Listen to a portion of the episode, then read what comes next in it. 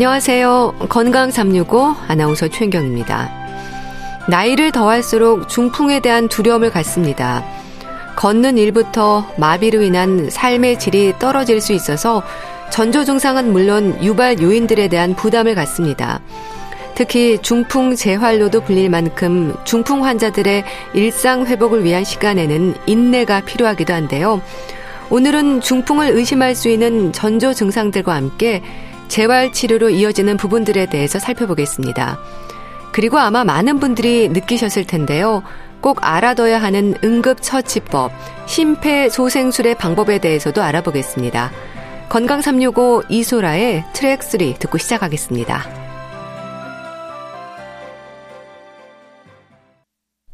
KBS 라디오 건강 365 함께 하고 계십니다. 중풍은 뇌혈관이 막히거나 터지면서 뇌에 혈액 공급이 안 되고 뇌 기능 장애로 인한 몸 한쪽의 마비 증상으로 이어지는 질환입니다. 질환으로 인한 위험은 물론 삶의 질을 생각해서도 초기 치료는 물론 회복을 위한 재활에 신경을 써야 할 텐데요. 전조 증상 그리고 환자들의 재활 어떤 노력을 해야 할까요? 경희대 한의대 침국과 김용석 교수와 함께합니다. 교수님 안녕하세요. 네, 안녕하세요. 중풍은 오인성 네. 질환으로 생각을 하지만 비교적 젊은 층에서도 발병 위험은 있다고 하는데 그렇습니까? 네, 사실 좀 그렇거든요. 네. 대개 이제 중풍하면 어르신들만 발생한 걸 생각하거든요. 네. 그래서 젊은 사람이 중풍이 걸리게 되면 왜 젊은 사람이 웬 중풍이야? 음. 이렇게 네. 얘기를 하거든요. 근데 최근에는 이 젊은 사람들 사이에서 이른바 이제 청년기 중풍이 빠른 속도로 늘어나고 있어요. 예. 사실 이제 중풍은 중풍 자체보다는 후유증이 더 문제거든요. 네. 그러니까 평생 삶의 질에 큰 영향을 미치기 때문에 젊은 사람이 중풍이 걸렸다는 것은 그만큼 후유증으로 안고 가라가는 그런 시간이 길어진다는 거거든요. 음. 그러니까 조금 더 심각하고요. 사실 이제 젊은 사람들이 중풍이 걸리는 걸 보면 우리가 이제 54세 이하 성인 남성의 중풍의 위험 요인 중에 가장 큰게 담배, 흡연 아. 때문에 그래요. 예. 그 다음에 뭐 고혈압, 당뇨병, 비만 이런 순으로 나타나죠. 예. 그런 만큼 그렇게 중풍의 위험 요인으로 지적이 되는 유발 인자들을 갖고 있는 분들은 위험 신호에 민감할 필요가 있겠네요. 그렇죠. 이제 중풍이라는 것은 현대 의학적으로 보면 뇌혈관 질환이거든요. 네. 그러니까 혈관에 뭔가 영향을 미칠 수 있는 질환이 원인이 될 수 있다 이렇게 보는 거거든요. 그게 바로 이제 위험 인자라고 하는데 네. 사실 위험 인자는 크게 보면 한 두 가지로 나누는데 하나는 이제 교정이 가능한 거. 그 다음에는 교정이 전혀 우리 힘으로 불가능한 거. 예를 네. 들면 뭐 나이라든지 성별이라든지 뭐 중풍의 가족력 같은 거는 우리가 아무리 노력해도 이건 바꿀 수 없는 거잖아요. 네. 그렇지 외에도 이제 교정이 가능한 여러 가지 위험 인자들이 있는데 거기에 대해 철저하게 대비가 필요하지요. 예를 네. 들면 이제 고혈압 같은 경우에요. 그 혈압이 높다는 건 대개 65세 이상이 되면 약간 3분의 2가 음. 고혈압이 있게 되거든요. 그러게 되면 중풍에 걸릴 확률이 더 높고 또 당뇨병이 생기게 되면은 이제 동맥경 같은 것들이 생기고요. 그리고 이런 경우에 혈관이 막히는 중풍이 더 많이 발생하거든요. 예. 그리고 당뇨병에다가 고혈압이 있다. 그러면 조금 더 증가가 되는 것을 볼 수 있고요. 예. 또 이제 콜레스테롤 농도가 이런 중풍의 위험 인자로 잘 알려져 있지요. 네. 음. 중풍은 갑자기 나타난다는 말을 하지 않습니까? 그럼에도 전조 증상에 대해서 강조가 되거든요. 어떻게 이해하면 될까요? 중풍이라는 거는 말 그대로 이제 바람에 맞는 거잖아요. 네. 그러니까 그냥 바람도 아니고 이게 태풍에 맞는 거다 이렇게 네. 생각하시면 돼요. 이게 풍은 이제 한약에서 많은 질환에 이제 이름이 등장하거든요. 그러니까 바람과 같이 변화무쌍하게 움직이는 질환이다. 그래서 갑자기 나타났다가 또 갑자기 사라지는 것처럼 느껴지는 거거든요. 네. 그러니까 바람이 태풍이 많이 불면 나무가 막 부러지고 흔들리고 쓰러지잖아요. 네. 그러니까 그거와 비슷하게 사람도 막 흔들리거나 마비감이 생기거나 또 의식이 없어서 뭐 쓰러지는 현상이 바로 이제 중풍이라고 보는데 이게 보면 어떻게 보면 갑작스럽게 어느 날 갑자기 나타나는 것처럼 생각되지만 사실은 음. 그런 게 아니라 조금씩 조금씩 조금씩 병이 증가하다가 어느 순간에 이게 터지는 거거든요. 우리가 이제 하인리 법칙이라고 1대 29대 300이라는 법칙이 있는데 네. 이게 뭐냐면 큰 병이 발생하기 전에는 한 29가지의 작은 이런 증상들이 나타나고 음. 또 300가지 아주 작은 낌새가 나타난다는 거예요. 그러니까 작은 낌새가 나타났을 때 병이 발생하기 전에 초기에 치료하고 병이 발생하기 전에 미리 치료해야 이게 온전한 치료가 될 수 있고 음. 큰 병을 막을 수 있는 그런 전조 증상들을 그래서 강조하는 거죠. 음. 그럼 중풍의 전조 증상은 중풍을 의심할 수 있을 만큼의 특징적인 부분이 있는 건가요? 무심히 넘길 수 있는 부분들이 좀 많은 것 같습니다. 사실 또 그런 게 많거든요. 그렇지만 우리 속담에도 있잖아요. 아니 땐 굴뚝에 음. 연기 나냐 네. 이런 말듯이 모든 병에는 사실 전조증이 있어요. 그러니까 전조증이 나타날 때 적극적으로 잘 관리해야 병이 더 커지지 않는데 그냥 전조증이 나타나면 아 이게 뭐 그냥 괜찮겠지 뭐 쉬면 낫겠지 그내 나이에 모두 다 그런 거 아니야 음. 이렇게 이렇게 소홀히 여기다가 사실 큰 문제를 발생하는 경우가 있거든요. 음. 그러니까 우리가 중풍이 발생하기 전에 우리 몸에서 조금 이상하다는 신호를 내보내는 게 바로 전조 증상이거든요. 그 대표적인 게 뭐 머리가 갑자기 아프다든지 뭐 어지럼증이 생긴다든지 얼굴 한쪽에 막 감각이 좀 뻣뻣하고 둔하고 또 뭐 손발이 저리고 또 뒷목이 뻣뻣하고 무겁고 그리고 경우에 따라서는 이제 말이 조금 이렇게 둔하게 나타나기도 하고 네. 시야가 좀 뿌옇고 한쪽이 잘 안 보이고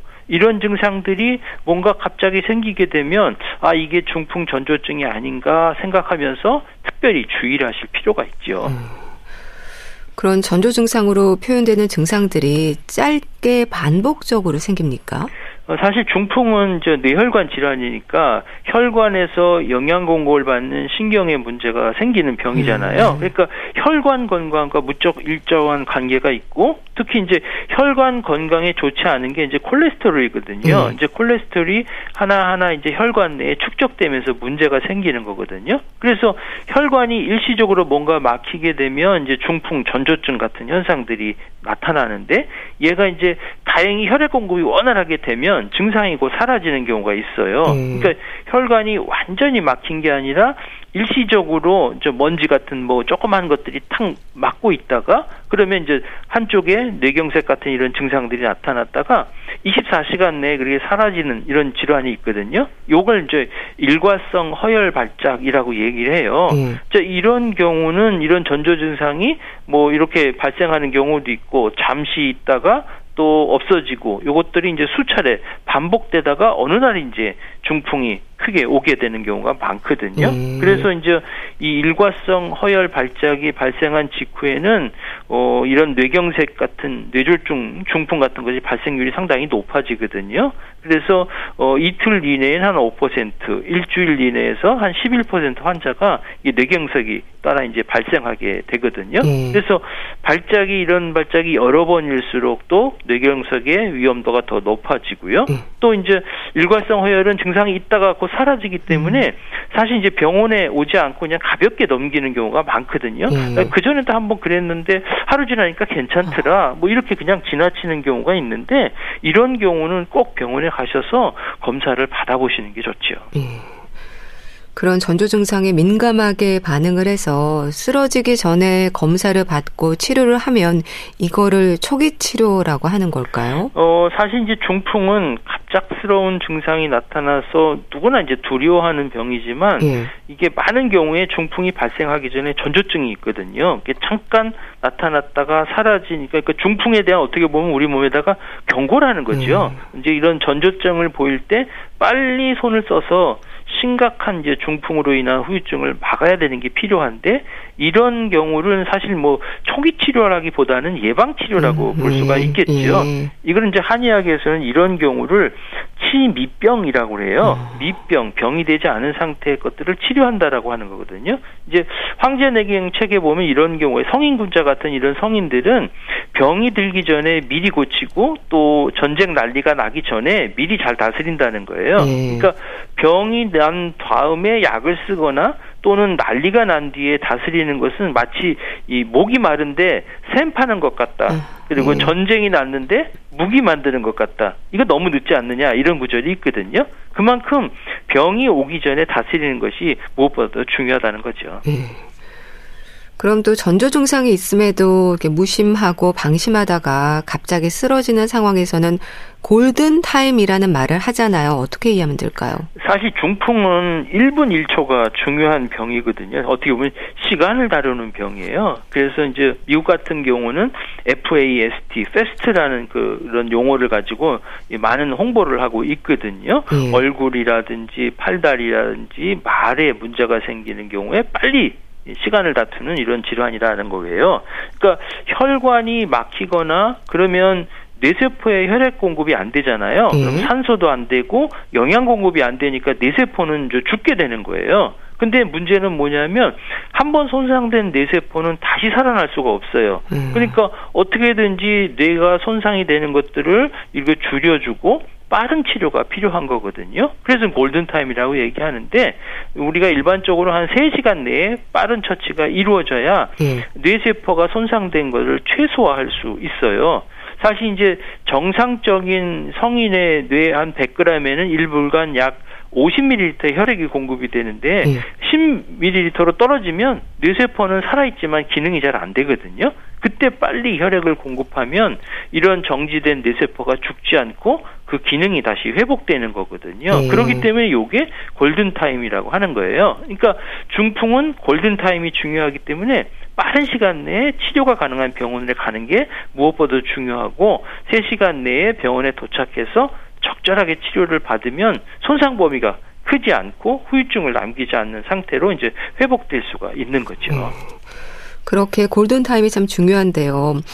골든타임 안에 치료가 진행될 경우에도 쓰러지기 전의 모습으로 온전히 회복이 되지 않는 경우도 있을까요?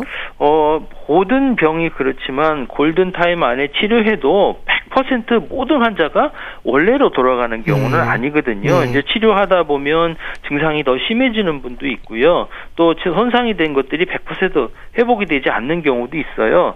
그래도 이제 치료를 해야 되는 이유는 뭐냐면 골든타임에 치료를 해야지만 후유증이 좀 줄고 그리고 사망의 위험을 낮출 수 있기 때문에 네. 골든타임 골든타임 하는 거죠. 네. 우리가 중풍 재활이라는 말을 합니다. 재활 치료의 중요성이 강조가 되는 게 아닐까 싶은데 어떤 의미일까요? 어, 중풍 후에 이제 후유증 이런 장애들을 최소화하기 위해서 무엇보다도 이제 재활 치료가 중요하거든요. 네.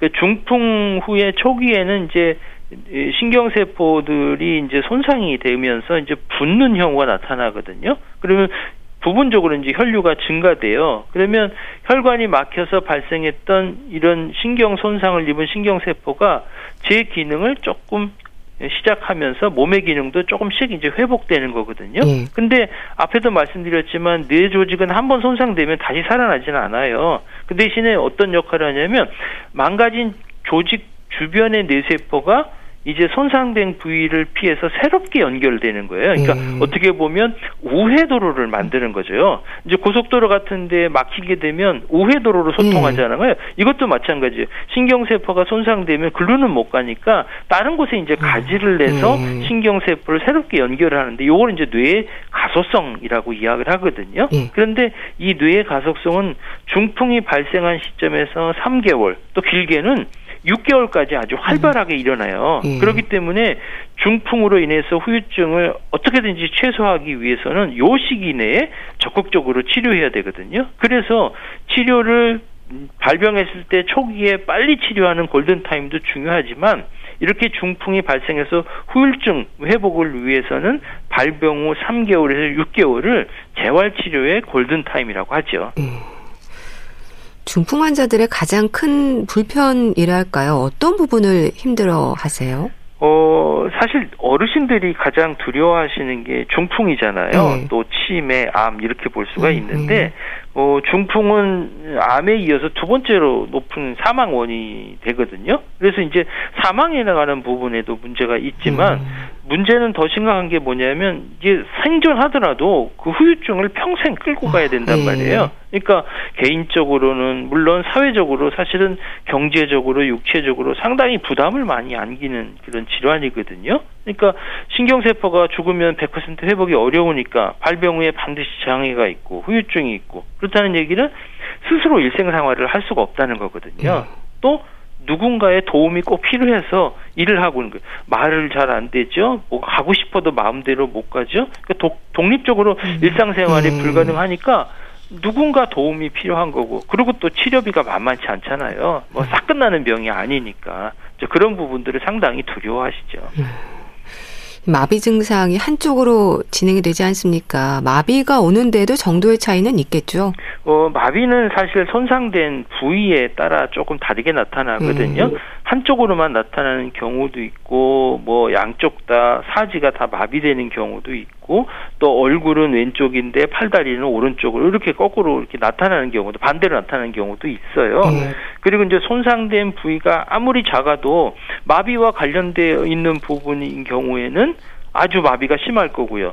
손상된 부위가 아무리 커도 마비와 관련돼 있지 않는 부분 같은 경우는 마비 증상이 심하지 않을 거거든요. 근데 요런 마비 증상들은 대부분 이게 발병해서 어 아침, 점심, 저녁 이렇게 증상이 좀 더 심해지는 경우가 있어요. 음. 아침에는 팔이 좀 어 이상하고 저리다 하다가 뭐 오후가 되면 팔이 움직이기가 어려워지고 전체적으로 움직여지기 어려운 이런 형태로 진행하는 경우가 있고요. 처음부터 완전히 마비가 되는 경우도 있죠. 네. 한의학에서의 중풍 재활 다양할 텐데요. 침구 치료도 진행이 되는 거죠. 그렇죠. 이제 한의학에서는 예전부터 이제 중풍 치료하면 한의학을 많이 얘기했잖아요. 예. 급성기 치료, 이제 안정기 치료, 후유증 치료 이렇게 나눌 수가 있는데요.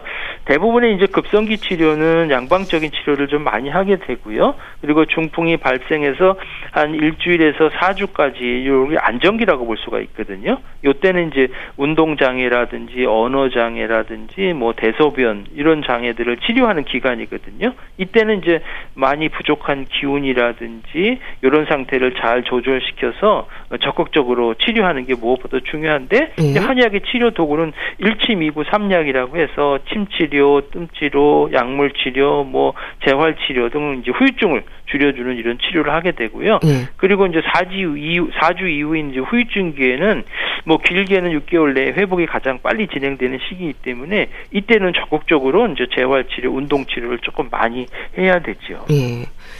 일단 침 치료를 통해서는 어떤 효과를 기대할 수 있는 건가요? 어, 중풍의 침 치료는 이제 회복 하는데도 좋은 효과를 발휘할 음. 수가 있거든요. 마비된 부들을 회복시켜주고 근육이 뻣뻣하고 경직된 부분들을 좋아지기도 하고 또 하나는 뭐냐면 중풍이 재발하는 것들을 방지해주는 그 예방적인 차원도 있어서 음. 침치료가 상당히 중요한데요.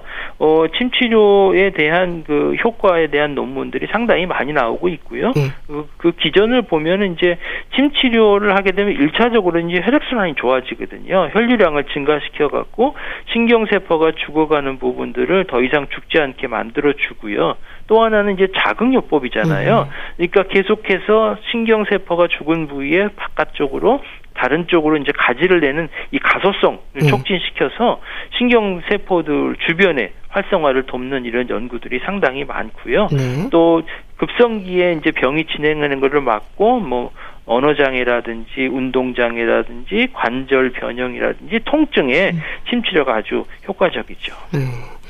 치료 기간이 환자마다 다르겠지만 평균 어느 정도의 시간이 필요할까요? 사실 이제 치료 기간은 손상된 부위와 크기에 따라서 다르거든요. 네.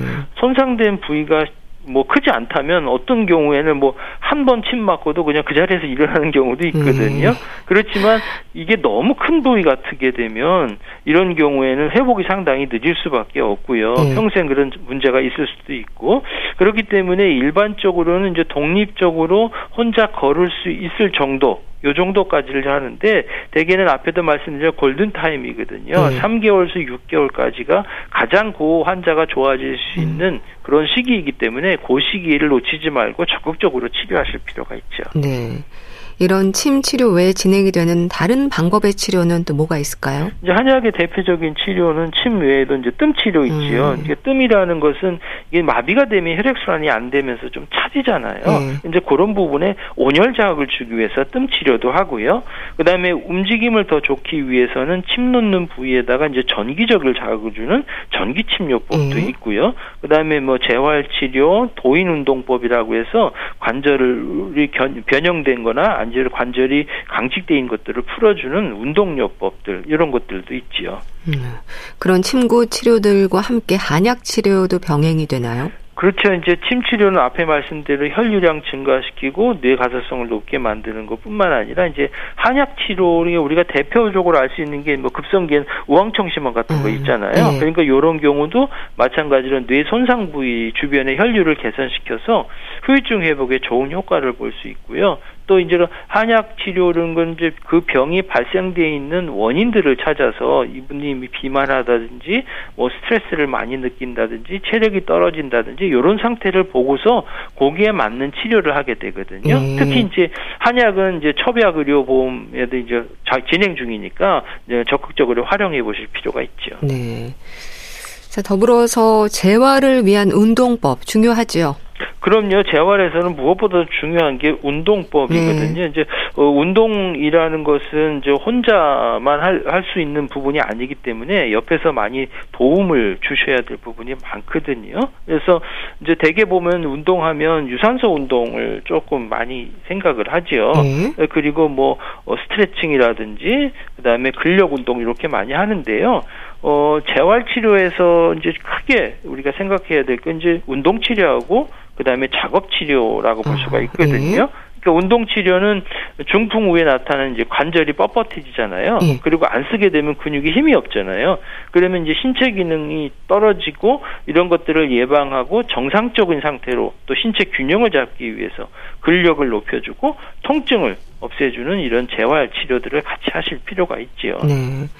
그런 운동을 이어가면서 치료사의 도움과 함께 힘들어도 스스로 움직이는 노력이 필요할 텐데요. 집에서도 할 수 있는 운동법 어떤 게 있을까요? 어, 집에서 할 수 있는 거는 이제 첫 번째가 자전거 타는 거 있죠. 음. 어, 이렇게 해야 되는데 이제 요건 이제 일종의 유산소 운동이라고 볼 수 있죠. 그러니까 어, 자전거를 움직임을 통해서 운동의 강도도 좀 조절시켜 주고 해야 되고요. 음. 근데 무현재는 뭐냐면 자전거를 혼자 타다가 혹시 넘어지는 아, 경우도 있기 네. 때문에 주의하셔서 반드시 보호자와 같이 하셔야 되고요.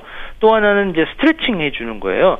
마비가 됐고 관절이 뻣뻣해지잖아요. 음. 이걸 예방하기 위해서 스트레칭 해주는데 뭐 예를 들면 마비된 쪽에 어깨 관절에 이제 스트레칭을 하기 위해는 우리가 양손을 깍지를 낀 다음에 팔을 위쪽으로 이렇게 쭉쭉 뻗는 거 있잖아요. 음. 이런 운동을 해주시면 좋겠고요.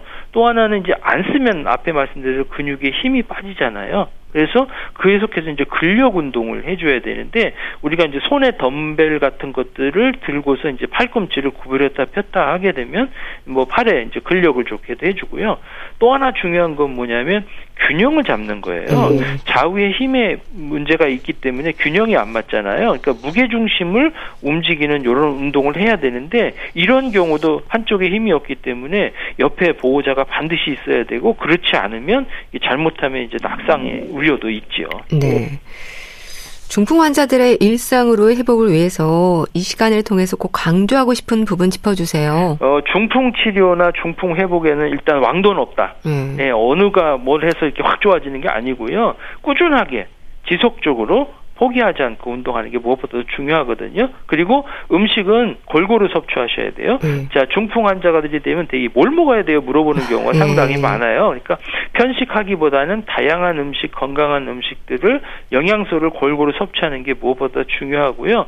또 스스로 움직여야 하는 운동은 꼭 하셔야 돼요. 네. 어, 본인이 할 수 있는 운동들을 같이 해줘야지 그냥 아무것도 안 하고 있어서 저절로 낫는 병이 아니고요. 또 한쪽 마비가 온다고 해서 그쪽만 운동하지 말고 건강한 쪽도 같이 운동을 해주셔야 되거든요. 네. 대부분 마비된 쪽에만 집중하게 음. 되면 다른 쪽의 것들은 또 근육이 또 위축이 될 수가 있어요. 그래서 네. 같이 운동을 해주셔야 되고요. 항상 긍정적인 생각을 하셔야 되고 우리 이런 말이 있잖아요. 일소일소 일로일로라는 말이 있잖아요. 음. 한번 웃으면 한 번 젊어진다는 거 잖아요. 마찬가지로 중풍 환자들이 이게 오래다 보면 자꾸 우울해지고 좀 우시는 분들이 상당히 많아요. 아, 예. 그래서 저는 그래요. 한 번 우시면 열을 늦어진다고. 아. 예. 한 번 웃으면 열을 빨라진다고 이렇게 예. 얘기하거든요. 그래서 항상 긍정적인 마음을 갖고 또 오늘도 내일도 이제 꾸준하게 예, 운동을 하시는 게 무엇보다 중요하죠. 네, 말씀 잘 들었습니다. 자, 오늘은 중풍에 대해서 자세히 알아봤는데요. 경희대 한의대 침국과 김용석 교수와 함께 했습니다. 감사합니다. 네, 감사합니다.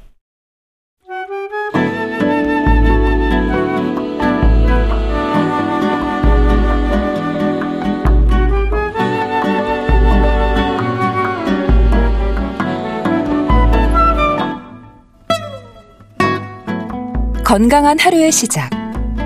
KBS 라디오 건강 365. 최윤경 아나운서의 진행입니다.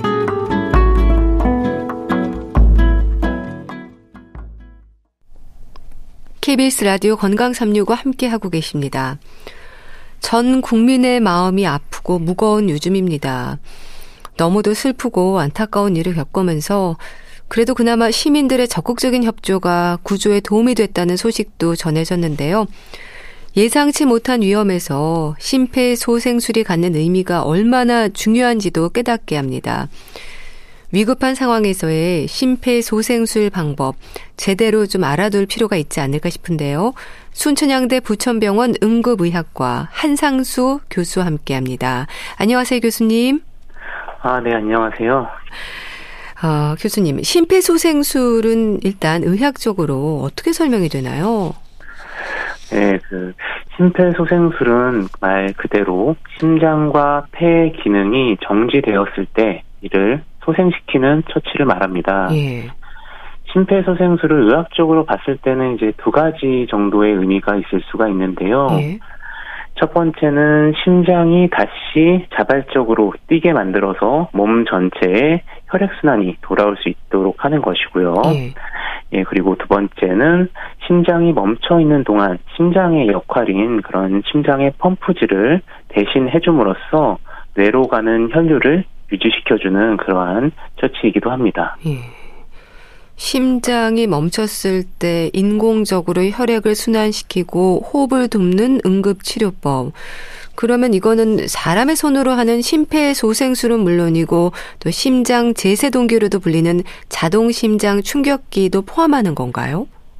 아, 네, 그렇습니다. 그 심폐소생술에는 뭐 그 말씀하신 것들 포함해서 기도 유지, 뭐 인공호흡, 가슴 압박, 심장 전기 충격 등을 모두 포함하는 개념이고요. 예. 가슴 압박도 중요하지만 심장 충격기를 사용하는 것도 굉장히 중요한 내용입니다. 심정지가 발생했을 때 부정맥에 의해서 심정지가 발생할 수가 있는데 예. 이는 가슴 압박을 아무리 잘 해준다고 하더라도 심장 충격을 주지 않으면 심장 박동이 다시 돌아오지 않거든요. 아, 예. 네. 그래서 이러한 심장 충격을 해줘야 되는 건데 이게 좀 늦어진다. 그래서 1분 늦어질 때마다 이게 성공 가능성이 뭐 최대 한 10%씩 감소하기 때문에 네. 최대한 빠르게 심장 전기 충격을 해주는 것 또한 매우 중요한 사항입니다. 네. 위급 상황에서 심폐소생술이 얼마나 중요한지 이게 생명과 직결될 수 있는 부분인 거죠. 아, 그럼요. 이게 그러한 응급 상황, 특히 이제 신정지 상황에서 아주 가장 중요한 것이라고 보시면 될 것 같습니다. 네. 네, 신정지가 발생했을 때 심폐소생술을 제대로 시행하지 않는다면은 결국에는 소생을 할 수가 없습니다. 네. 그래서 이제 결국 사망을 하겠죠. 그리고 만약에 이제 심폐소생술이 늦어진다. 네. 그렇게 되면은 환자가 나중에 소생한다 하더라도 우리가 흔히 말하는 뭐 식물인간 이나 뭐 내사 음. 이렇게 진행할 수도 있거든요. 예. 예, 그렇기 때문에 최대한 빠르게 그리고 제대로 된 방법으로 심폐소생술을 시행을 해줘야만 합니다. 예. 사실 저도 몇 년 전에 공항에서 좀 배운 적이 있습니다. 일반인들을 대상으로 하는 교육으로 한 코너가 마련돼 있었는데요. 정말 온 힘을 다해야 하던데요. 아, 네. 해보셔서 아실 것 같긴 한데, 어, 심폐소생술을 해본 사람들의 공통적인 반응 중에 하나가, 어, 생각보다 너무 많이 힘들다. 아.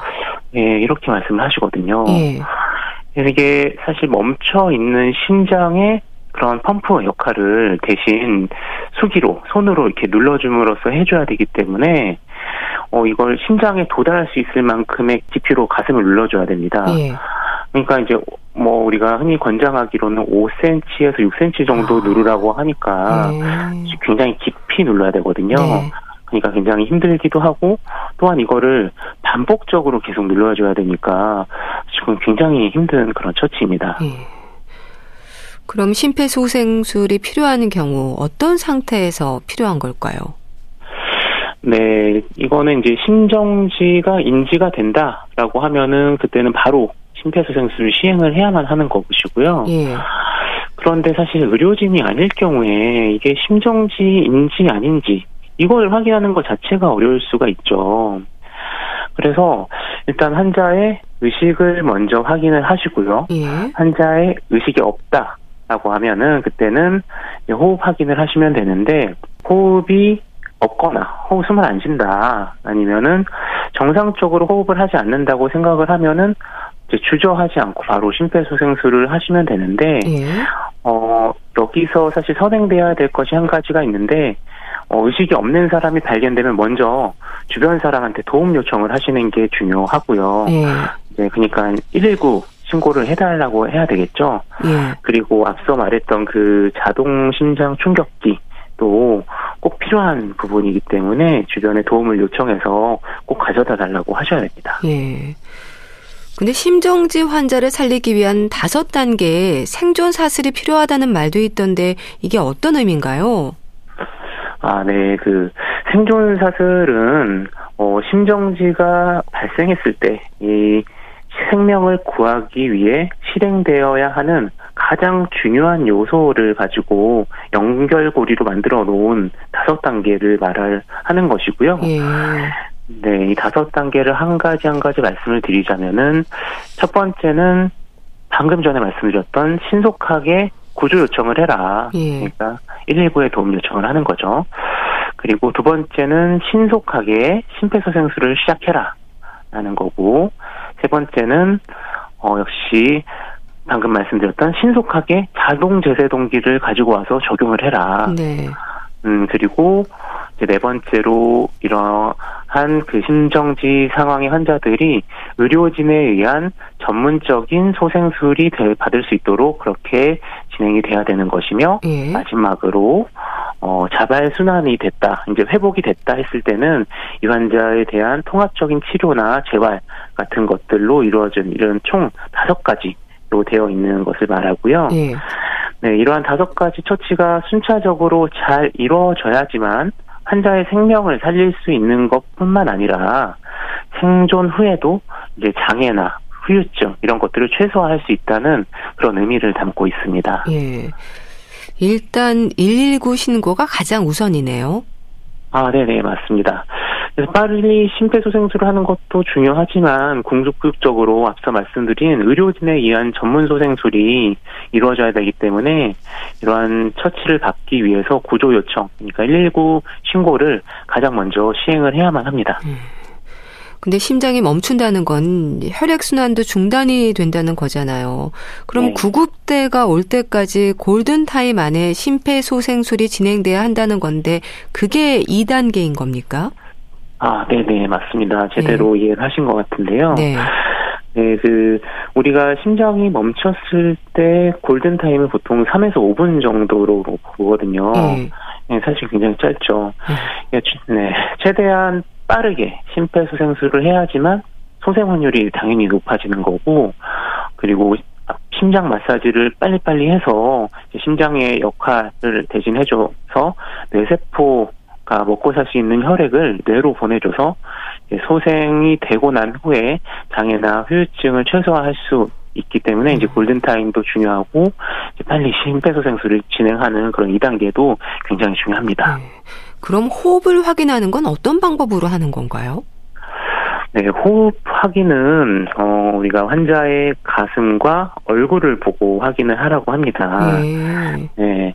가슴을 일단 보고 가슴이 잘 오르락 내리락 하는지 확인을 하시고요. 그리고 얼굴을 보고 얼굴에서 이제 숨을 쉬고 있는지 아닌지를 확인하는데 네. 근데 여기서 이제 호흡이 느리거나 불규칙하거나 막 헐떡거린다 아니면 간신히 호흡하고 있는 것 같다 뭐 이러한 좀 비정상적인 호흡이 보인다라고 하면은 이것도 호흡이 없는 걸로 간주를 하시면 되고요. 예. 예 바로 심폐소생술을 시행하시면 되는데요. 근데 여기서 중요한 점이 한 가지가 있는데 호흡 확인은 10초 이내에 해야 된다는 아, 것이고요. 예. 이게 왜 그러냐면 예. 호흡 확인 때문에 호흡 확인 막 20초, 30초 동안 하면은 가슴 압박하는 게 늦어지니까 아. 그래서 예, 호흡 확인을 10초 이내에 하시고 가슴 압박을 빨리 해줘라라는 게 중요한 점입니다. 네. 네. 그렇게 호흡이 없으면 이제 심폐소생술을 해야 할 텐데요. 방법을 좀 알려주시면 좋겠습니다. 우선 압박하는 손의 모양은 깍지를 끼나요? 어, 네, 말씀하셨던 것처럼 깍지를 끼시는 게 맞고요.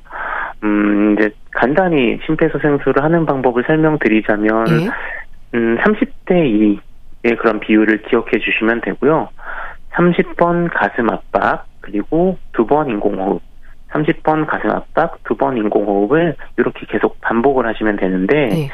말씀하셨던 것처럼 가슴 압박할 때는 손의 모양은 양쪽에 이제 깍지를 낀 상태로 팔을 쭉 펴고 체중을 실어서 환자의 몸과 수직이 되도록 가슴 압박을 해주면 됩니다. 네. 그런데요, 이게 생각보다 아주 빠르고 세게 눌러야 하던데요? 네네, 맞습니다. 이게 앞서 말씀드렸던 것처럼 심장을 눌러줘야 되니까 네. 심, 심장에 도달할 수 있을 정도로 누르려면 5cm, 6cm 정도 깊이로 깊게 눌러줘야 되기도 하고 네. 속도는 분당 100에서 120회 속도니까 사실 생각보다 굉장히 빠르거든요. 네. 예, 그래서 이렇게 좀 깊 고 강하고 빠르게 눌러주는 게 중요하고 또 여기서 중요한 거는 제가 30번 압박을 하라고 말씀드렸던 그 압박의 30번 동안 중간에 멈추고 한 15번 했다가 조금 쉬었다 이렇게 하시면 안 되고 30번은 연속적으로 이렇게 압박을 해주셔야 된다는 음. 점이 중요한 점입니다. 네. 근데요, 또 누르는 속도가 너무 빨라도 안 된다는 말도 있던데요. 그러니까 말씀 주신 것처럼 1분당 네. 100회에서 120회의 속도라면 1초에 두 번 정도인 거잖아요. 네, 그보다 빠른 속도는 좀 어렵지 않을까 싶기도 한데 너무 네. 빨라도 안 된다는 말은 또 맞는 얘기인가요? 예. 이게 너무 빠르게 되면은 그 심폐소생술을 하시는 분이 굉장히 빨리 또 지칠 수가 있다는 점이 음. 어, 문제가 될 수도 있고 예.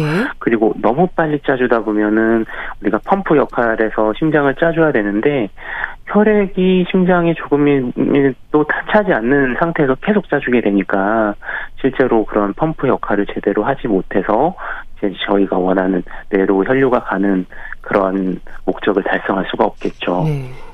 그럼 어디를 얼마나 깊이 눌러야 하나요? 혹시 갈비뼈가 부러질까봐 두려움이 생기기도 하는데요.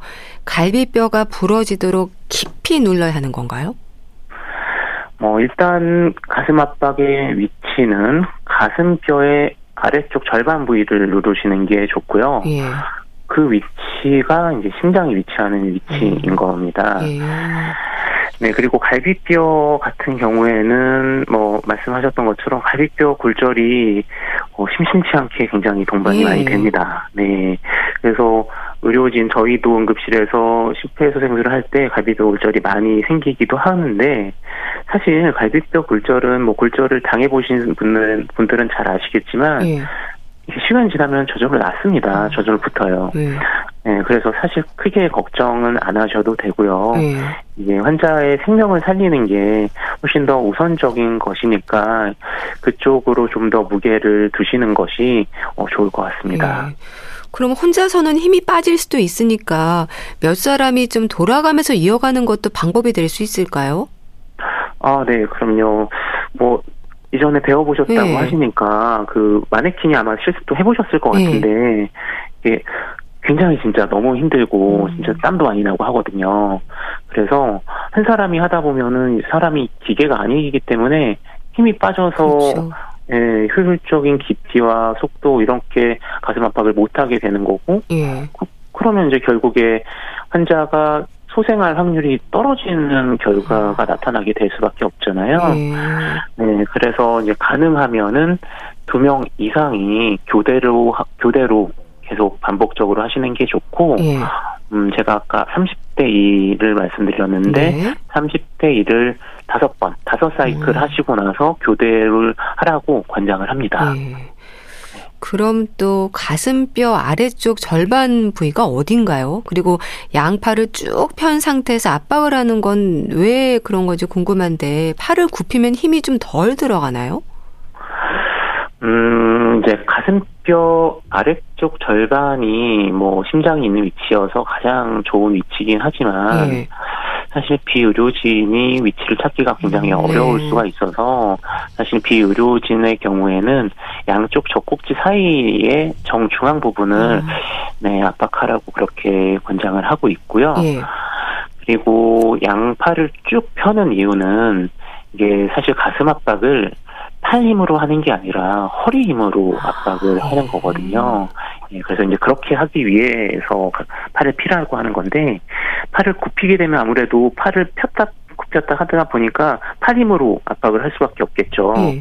네, 그래서 이제 힘이 금방 빠져서 가슴 압박을 잘 못하게 돼서 팔을 쭉 펴고 이제 팔에 힘은 굳이 줄 필요 없죠. 그냥 네. 핀 상태로만 하고 허리를 아. 굽혔다 폈다 이렇게 하시면은 가슴 압박을 하는데 이제 허리 힘으로 할 수가 있게 되고 힘도 그는 좀 덜 들고 더 효율적으로 더 깊이 압박을 할 수가 있어서 네. 그래서 이제 가슴 이제 팔을 쭉 펴고 가슴 압박을 하라고 권고하고 있습니다. 네.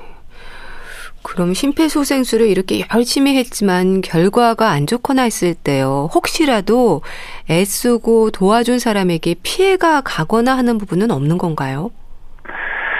일단은 그 모르는 사람한테 심폐소생술을 하는 거다 보니까 아무래도 좀 가장 걱정이 되는 부분이 괜히 내가 살수 있는 사람을 해서 음.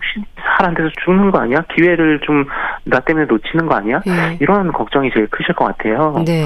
어 근데 심정지가 있는 사람한테 심폐소생술을 하지 않으면 100% 사망하시는 겁니다. 음. 예, 그래서 심폐소생술을 시행을 하시기만 한다면 어느 정도 그 사람한테는 기회가 생기는 거기 때문에 예. 반드시 꼭 해주시는 게 좋을 것 같고요. 또 한 가지 걱정되시는 부분이 있으실 것 같은데 이거는 이제 실제로 구급대원들도 많이 민원이 들어오고 이런 내용들 중에 하나인데 예. 나중에 환자분이 소생을 하고 나서 보호자라든가 환자분이 아니 왜 이렇게 하셔서 가슴은 갈비뼈를 부러뜨렸냐 네, 네. 어 괜히 잘못한 거 아니냐 네. 이런 얘기들이 령이 많이 되는 부분이 있으실 것 같아요. 그런데 이제 사실 뭐 현재까지 이렇게 심폐소생술을 하고 뭐 갈비뼈 골절이 되고 문제가 생긴 걸로 인해서 민형사상으로 문제가 된 경우가 진짜 한 건도 없었고요. 네. 그리고 응급의료 관리 법률 에 따라서 응급처치 시에 발생한 손해에 대한 책임은 면책한다는 조항도 아, 있기 때문에 예. 네, 그래서 안심하시고 심폐소생술을 시행하시면 좋을 것 같습니다. 네. 자, 그럼 또 몇 분 동안이나 이어가야 하는 건가요? 환자가 반응이 있을 때까지 계속 하나요? 어, 기본적으로는 그 119 구급대가 도착할 때까지는 심폐소생술을 계속 한다고 생각하시면 좋을 것 네. 같고요. 근데 이제 심폐소생술을 하다 보면은 환자가 갑자기 소리를 내거나 막 움직이거나 하면 아. 경우가 있거든요. 예. 그러면 이제 이게 자발순환이 돌아온 것일 수 있어서 음. 호흡을 확인하시고 이제 심폐소생술을 중단하실 수가 있는데요. 근데 이 경우에 그냥 똑바로 누워 있다 보면은 기도 쪽으로 뭐 이물질이 넘어가는 침 같은 것도 넘어갈 수도 있고 기도가 좀 폐쇄될 수도 있거든요. 예. 그러니까 환자를 좀 옆으로 눕힌 상태로 환자의 뭐 기도가 막히는 걸 예방하고 환자의 반응이나 호흡을 좀 관찰하면서 구급대가 도착하시기를 기다리시, 기다리시면 되겠습니다. 예. 인공호흡도 5단계 생존 사슬에 해당하는 겁니까? 또 인공호흡도 모든 심정지 상태 환자에게 필요한가요? 네, 그 인공호흡도 그 생존 사슬의 아까 두 번째 단계인 심폐소생술 그쪽에 이제 포함되어 있는 아, 개념이고요. 예. 모든 환자에게서 인공호흡이 필요하고요. 특히나 더 필요한 경우는 이제 질식인 경우 그리고 뭐 물에 빠졌던 그런 익수의 경우에는 조금 더 이제 산소가 필요하니까 더욱 더욱더 필요합니다. 네. 자동 심장 충격기가 있을 때는 또 기계를 활용하는 것도 방법일 텐데요. 쓰여진 대로 바로 할 수 있을 정도로 좀 간단한가요? 아, 네. 일단은 자동 심장 충격기 뭐 AED라고도 불리는 이것들을 사실 그냥 지나가다 보면은 뭐 아파트 1층이나 이런 데 있으니까 예. 그런데 그냥 보기만 했지 사실 사용해 본 적이 없으셔서 예. 예, 좀 어, 이게 내가 사용해도 되는지 굉장히 두려움이 있으실 수가 있는데 뭐 사실은 사용법이 굉장히 간단하거든요. 음.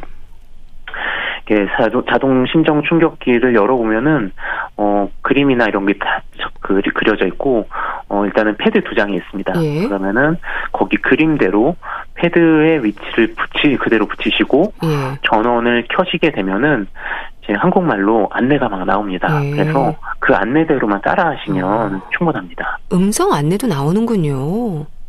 네네, 음성 안내가 나오는데, 이제 심장에 충격이 필요하다. 이제 전기 충격이 필요하다고 하면 자동적으로 이제 전기 충격이 필요하니 물러나 주세요라는 안내가 아, 나오고, 예. 네, 전기 충격을 해주기도 하고, 전기 충격이 끝나면은 또 가, 바로 가슴 압박을 해줘야 되는데, 가슴 압박도 바로 시행하세요라고 음성 안내가 나오기 때문에, 이제 그, 이러한 전기, 자동 재생, 재세 동기, 자동 심정 충격기를 적용한 이후에는 오히려 심장, 심폐소생술에 관한 안내에 따라서 진행을 하면 돼서 조금 더 편하게 심폐소생술을 시행하실 수가 있어집니다.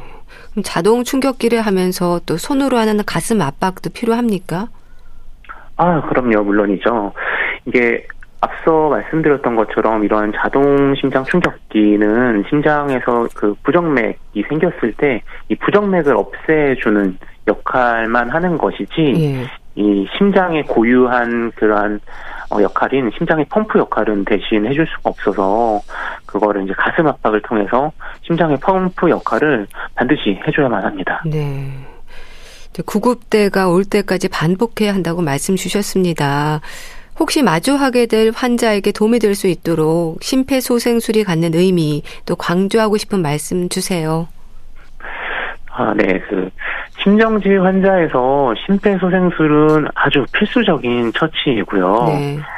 시행하지 않으면 100% 환자가 사망을 하는 것이고 반대로 시행을 하게 된다면 그 환자가 그 환자에게는 이제 아주 하나의 작은 희망이 될 수가 있는 것이거든요. 네. 예, 그래서 혹시나 잘못될까, 제대로 하지 못하면 어떡하지 하는 그런 걱정이 있을 수 있는데, 네. 너무 겁먹지 마시고, 심정지 환자를 목격하시면 좀 적극적으로 심폐소생술을 시행을 해주셨으면 좋겠습니다. 네. 말씀 잘 들었습니다. 위급한 상황에서의 심폐소생술 방법에 대해서 자세히 알아봤는데요. 순천향대 부천병원 응급의학과 한상수 교수와 함께 했습니다. 감사합니다. 네, 감사합니다. 맨디 무어의 Only Hope 보내드리면서 인사드릴게요. 건강365 아나운서 최인경이었습니다. 고맙습니다.